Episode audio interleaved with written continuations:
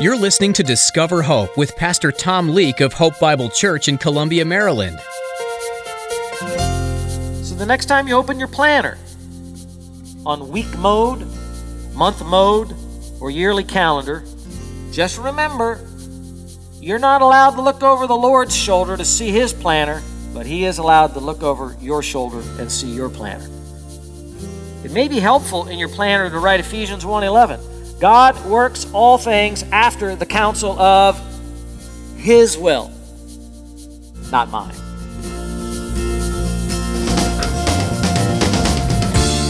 How much time do you spend trying to figure out God's will? Where you'll live, what you'll do for work, who you'll marry?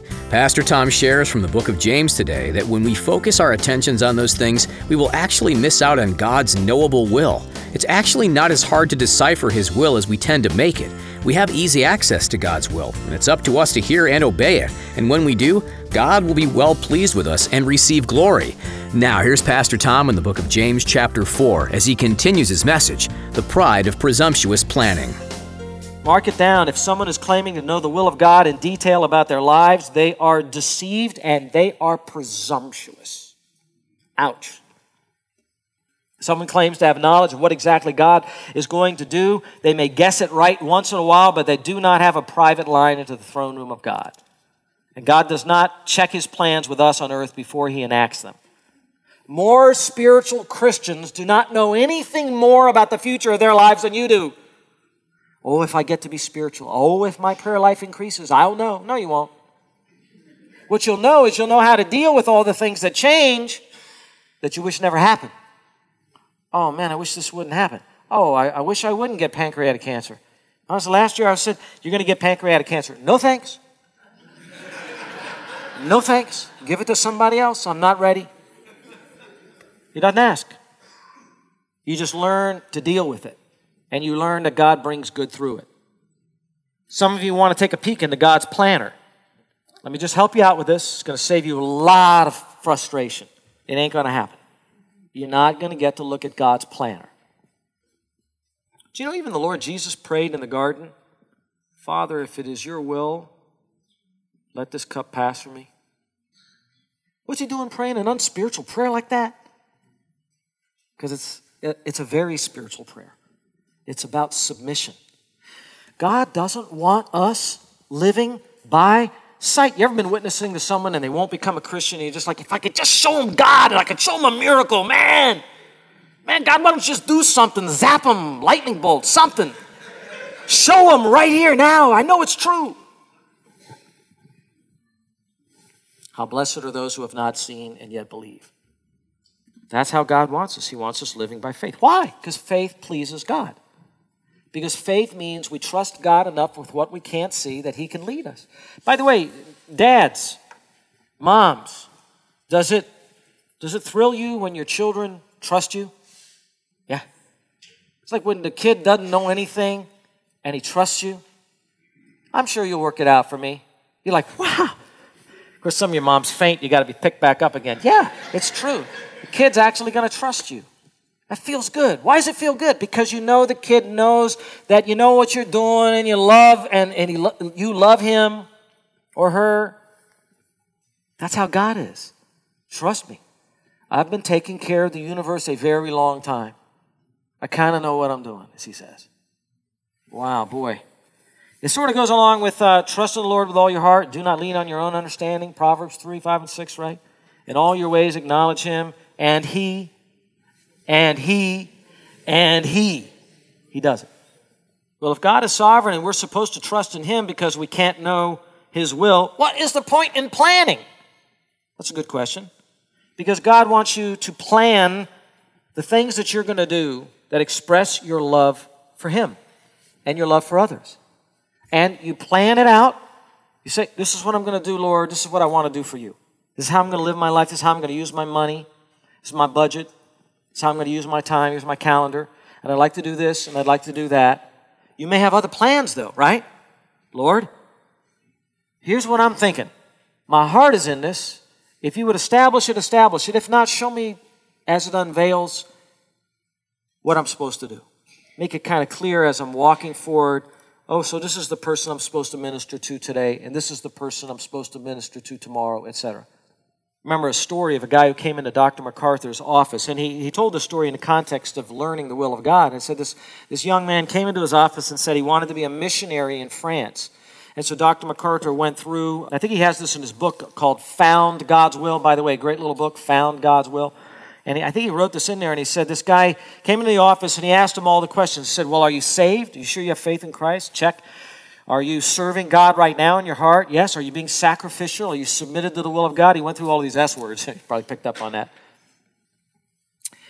And then the guy said yes to all of that, and he asked the right questions, and he said, Well, then get busy. Go ahead and uh, get going and uh, make your plans and become a missionary uh, and serve the Lord in France. And so the guy went out, and the guy took Dr. MacArthur's advice, and he went and he, um, he now is serving the Lord in uh, Quebec, Canada. French speaking. He just knew what was in his heart and what he wanted to do for the Lord. The, the details of that, the planning is, is God steering the bicycle as you're pedaling. Can't go anywhere, they say, if you don't pedal the bike, right? Sitting by the side, your foot's on the ground. Dear God, what do you want me to do? Well, start pedaling, do something. Get doing the will of God, and I'll, I'll steer you. Can't go anywhere and just sitting there. It's exciting, really, if you think about it. You just start pedaling, you start walking, and God steers you. It's exciting. It's an adventure. It's a walk of faith. It's an adventure. It's meant to be. It's how it's supposed to be. Do you remember Isaiah 55 8? My thoughts are not your thoughts, nor are your ways my ways, declares the Lord. For as the, as the heavens are higher than the earth, so are my ways higher than your ways, and my thoughts than your thoughts. Wow. So remember, James only condemns arrogant planning, which pushes God out of the picture and acts like life runs on its own or luck leads life. We are control of all things. That is the mirage of the unbeliever. We hear it every day on the news. They never bring God anywhere into the picture. The unbeliever lives in a pretend world, and they hate it when we bring reality into it. There is a God. You better be prepared for him. They hate that. We can see reality, they can't. They live in a bubble. You can ask to be able to do something, but it always has to end with those words, if the Lord wills. By the way, that's why we call him Lord. So the next time you open your planner on week mode, month mode, or yearly calendar, just remember you're not allowed to look over the Lord's shoulder to see his planner, but he is allowed to look over your shoulder and see your planner. It may be helpful in your planner to write Ephesians 1:11. God works all things after the counsel of His will, not mine. Mark that verse down. There is nothing that happens by accident. God is working all our lives out according to His predetermined plan. So, that's it for that point. James has described their plan. He's revealed its presumption. He's given them the proper attitude. Now he's going to hit the nail on the head and pinpoint the heart of the issue. Fourth, this is the fourth stage, and that is pride rebuked in verse 16. Look at it, verse 16. But as it is, you boast in your arrogance. All such boasting is evil. This is a far sweeping verse. James brings these men back to their present situation and reprimands them because the right attitude he wants them to have is not present in them yet. As it is, he says, as you've been doing, as it's been in your head, you're boasting in your arrogance. Their confident assertions about what would happen in their life apart from God, that qualifies as a boast.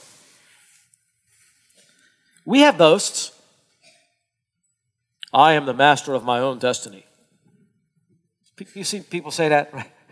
It's like, really? I make my own luck. Take control of your life. Remember, there's whole websites on that. Go confidently in the direction of your dreams. In the cancer community, they have, I'm going to beat this disease. These are all boasts of things you can do nothing about. Frankly, kind of looks silly making those statements when you realize who's in charge. It's like Proverbs 27 Do not boast about tomorrow, for you do not know what a day may bring forth. James does not let his rebuke of pride rest there. he goes on and says, All such boasting is arrogance, is sin, is evil. All boasting like this is evil. It's not just these merchants, these businessmen that were being presumptuous. Every other presumption by non businessmen is also evil. Businessmen get picked on. They have that you can do it kind of uh, mentality. All these books about, yes, you can do it. They're presumptive, they're presumptuous, but we are too. They don't have a monopoly on it. We all can be presumptuous in the way we plan. Do you have travel plans? Just get in your car. Do you just you just get in the train, the plane, whoosh, and after you're gone, you might. Oh, we should have prayed. Accidents happen. Don't be presumptuous. Another subtle boast is when young people are like, you know what I'm going to major in, and when I graduate, I'm going to have this career. Hmm. Okay. That's a boast. You don't know that your future may change you. God can change you. God can change your desires. He can change your family. He can change your health. He can change the economy. He can change the nation. This human boasting even comes out when we pursue worthy church goals, spiritual goals. Well, how do we know when we're saying things the right way and thinking things the right way? Well, here's something that's very important. Listen carefully to this. I think this will help you a lot. When we are pursuing the commanded will of God in the present, we can have confidence that the sovereign will of God will provide for us. Does that make sense? I don't have to worry about the sovereign secret will of God. If I, if I or we as a church pursue what God says to do, we work on the things He says to work on, then we know that God will provide for us. We can have confidence with that because He said He would. That's where Romans 8 28 comes in. We know that God causes all things to work together for good to those who love God, not to those who don't love God. It doesn't work together for good to those who don't love God. That's the warning. Churches that are obedient in the present to worship correctly, evangelize properly, get God's words out, disciple its people, they can be confident of God's supply. If they do it in a reliant way, that is, on their knees in prayer.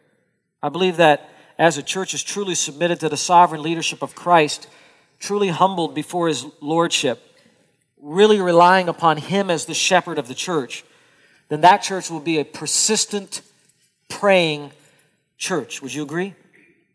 Would you agree? Then why don't you make it out to prayer meeting? And for those of you, uh, those of you that do, thank you. We will be a persistent praying church when we're really thinking in our minds, if the Lord wills, because we'll be asking Him together. Lord, if you're willing, we ask you to accomplish these things among us. And then we go forward in faith and watch how God guides us. After all, that is how our Lord Jesus Himself prayed Father, if you are willing, let this cup pass from me. Lastly, the last stage, principle number five here, or stage number five, that he provides a principle of humility for us to live by, and that's in verse 17. And this is kind of how he wraps it all up. Therefore, you can see he's wrapping it up. Therefore, to one who knows the right thing to do and does not do it, to him it is sin. What a fascinating verse, isn't it? To the one who knows the right thing to do and chooses not to do it, does not do it, then to him that is sin. So James is saying, based upon what I've taught you in verses 13 through 16, here's the principle I want you to live by. There it is. He's telling all of his readers, not just the businessmen, now that you've been fully instructed, now that your conscience has been informed and you've been warned, it's a principle tied to presumption. God is relevant to all of your life. We best not push him aside, but it's meant to be even broader than that for all of life. It's a powerful verse of accountability to us in any area of our lives. If you know the right thing to do, if you've been taught from the Bible and you know the right thing to do, and then you don't do it, that's sin. That's a great maxim. It's a great adage. It's a nice thing to put on a plaque and have around the house to just remind you. Ponder it. Sin is not just the bad things that you do. I think most of our sins are sins of things we fail to do. You know how people say, I'm not such a bad guy. I've never murdered anybody. I didn't commit adultery, you know. I'm not a terrorist. I should be a shoo in for heaven, right? But, but what about all the things you didn't do? Well, I, like what? They don't even know. They don't even want to know. It's a powerful, powerful verse, really. There are sins of commission. There are things that we commit that are wrong. We're sinfully angry. We lust when we shouldn't lust. We're covetous and we go and buy something we shouldn't buy. But there's also sins of omission. We, we don't show up. We don't help. We don't love. We withdraw. Right? There are going to be more of those sins. Says so right here. If we know the right thing to do and don't do it, it's sin. The sin of omission. If you don't defend the defenseless, that's sin. If you withhold thanksgiving from God, that's sin. If you don't help the person in need and just pass on by and say, you know what, not my problem. If you fail to believe God when He gives you the opportunity to do something, it's sin. There are ways that we are inactive when we're supposed to be active. There are times when we're unconcerned when we're supposed to be concerned. There are times when we're uninvolved when we're supposed to be involved. Young people, that goes for you too. You know, wait 10 years until you get older and say, oh, maybe now I'll get involved in church. I'm grateful for the youth ministry and the parents working along with the youth to help them learn that early. Get busy serving the Lord. One of the greatest examples of the sin of omission in the Bible is the very famous parable of the Good Samaritan, right? One religious guy comes by, sees the guy that's beat up, bleeding. Not my problem. I got to get to a religious meeting. You know, so I got more important things to do than to help this guy. Another guy comes by, same thing. Step over the body. Poor feller. I'll say a prayer for him. Cross, cross there's no Trinity back then, no doctrine of the Trinity back then among the Pharisees. But you could just see a priest doing that or a pastor like me just walking past somebody. It's like, it's not my problem. I got more important things to do. I don't want to get my fingers dirty. Religious people can be very guilty of that, and that's what Jesus was trying to say. Pharisees back then, priests and pastors today. And then the Samaritan stops, cleans the guy up, puts him on the, what was it, a donkey? Brings them to the inn, pays the innkeeper, takes care of the problem. See? There it is. There it is. That's how to live. These sins of omission are hard to spot in ourselves. It's easy when you do something bad. You're like, oh man, I did something bad. It's so hard to just say, well, it's just, I heard, you know, talking about the need for children, but it's not me. I hear about the evangelism opportunity, but it's not me. Yeah, I know I should probably be reading my Bible, but kind of tired this morning. Liberty Bible Commentary says it is easier to detect wrong than the absence of right. I haven't done anything wrong. You can't hide behind that. Sitting around your house, sitting around your room, sitting around the office, and not being involved in the lives of other people, especially in God's church, that's sin. A father who neglects to spend time with his family can hardly be said to be doing the will of God. Society is filled with the sin of omission. By the way, at the end of the tribulation time, you know, the, uh, the goats get chucked off on the left side because, and they're like, Lord, uh, when did we see you hungry and naked and, you know, not feed you and visit you in prison and all that stuff? And he says, Well, you didn't do it for these, the least of mine, so you didn't do it for me. It was all sins of omission. You didn't visit those that were sick. You didn't visit those that were in prison. You didn't, you didn't, just didn't do anything. Jesus taught a whole parable on this. You had all these gifts and talents and you buried them because you wanted to give them back to the master when he came. Said you didn't use them. It's a sin of omission. The world outside the church is filled with Pharisees. You know, Pharisees are not just in the church. There are a lot of Pharisees outside the church. They're like, well, you know, I give to charity, and I do this, and I do that. It's all these little things that they do, all these little tiny little things that they do. And they miss the big things God has told them to do. Woe to you, scribes and Pharisees, Jesus said, hypocrites, for you tithe mint and dill and cumin. Very good. All the little herbs around it, you know, scraping it off. There's a tithe right there. See that? That's 10% of what I got. And you neglected the weightier provisions of the law justice and mercy and faithfulness. But these are the things you should have done without neglecting the others, Jesus said. Sometimes you may be wondering, am I sinning or am I not? Here's a way to know. Do you know that you ought to be serving your family with acts of kindness than to sit around and let others do the chores is sin? Do you know that you should be encouraging your brothers and sisters in Christ as they faithfully serve in the body? Then your lack of showing up at the meeting is sin. You're sleeping in, not encouraging other people. Do you know that you should speak to that person about Christ at work, but you're too timid? Your silence is sin. Do you know that you should open up your home for hospitality? Yeah, but I want a clean home and I like taking a nap in the afternoon. It's sin. I'm not saying every single time, but if that's your habit, you just don't want to use your home. 1 John 3:14 We know that we've passed out of death into life because we love the brother and he who does not love abides in death. You're doing nothing. You're not loving. Do you know that you should uh, study your Bible more and get your Bible lesson ready for Sunday school class or for small group, but you don't do it. You don't do it. You, you play your game and you didn't do it. So is it sin to play the game? If you're supposed to be reading your Bible, yeah. It becomes a sin. It's not a sin in and of itself. 2 Timothy 2:15 Be diligent to present yourself approved to God as a workman who does not need to be ashamed, handling accurately the word of truth. Do you do that? Do you know that you should be giving your life to Jesus Christ today? Do you know that He is Lord and that He holds your eternity in His hands? Do you know that He died on a cross for you, that He rose from the dead to save you, and that He's waiting for you to believe in Him and to turn from your sin? Do you know that? If you know that and you do not believe today, every single day you delay, you are sinning against God. Because He said, Believe in my Son. Put your faith in my son.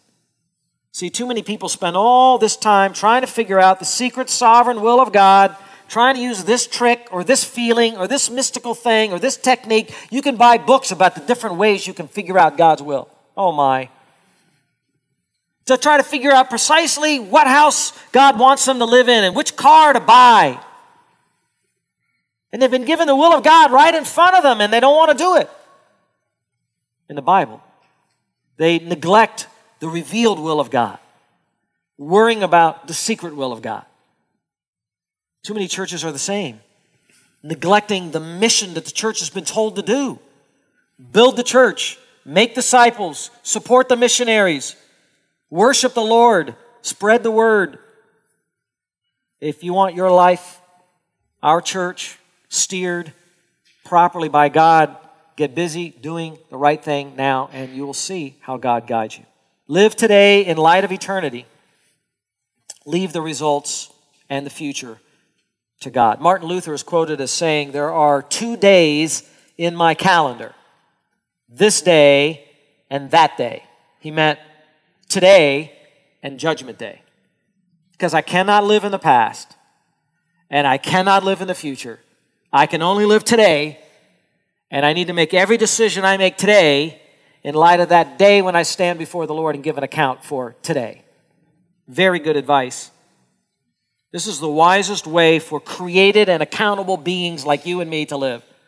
May you and I be found at our Lord's feet every day, submitting our plans to Him because we trust in His Lordship over all. May we be willing to live by the motto Deo volenti, God willing, for the Heavenly Father knows best. He really does. How are you doing with Pastor Tom's test to discover whether or not you're acting in sin? It's definitely been challenging to take a good look at the way I live life in reference to the revealed will of God found in Scripture. It's convicting how much time I spend looking and praying about the future and plans I want to make when I often miss blatant statements of His will, like loving my neighbor. With sad yet hope filled hearts, we want to let you know that Pastor Tom Leake, the voice you've been listening to today, has gone home to be with Jesus. Pastor Tom served the Lord faithfully here on earth for 24 years, pastoring thousands and helping to create a network of like minded churches in the mid Atlantic region. He shared the gospel unashamedly, shining light into this dark world. Pastor Tom will be missed, but we rejoice that he is healed and with his Savior. If you would like to learn more about Pastor Tom and his legacy, visit hopebible.org. Now, here's a preview of the next edition of Discover Hope. Do you struggle with envy? Maybe you know someone who seems to always find success, or someone who you feel is just a few rungs higher than you, whether with money or power or fame or some other desirable trait. Well, next time, Pastor Tom will tell us that there are some dangerous things that come with being rich and powerful, and that there is something far more important than riches that we should desire. To listen again to today's message in the book of James, visit hopebiblechurch.org and look under the Sermons tab. Pastor Tom will return soon with another in depth study of God's Word, so join us again, right here on Discover Hope.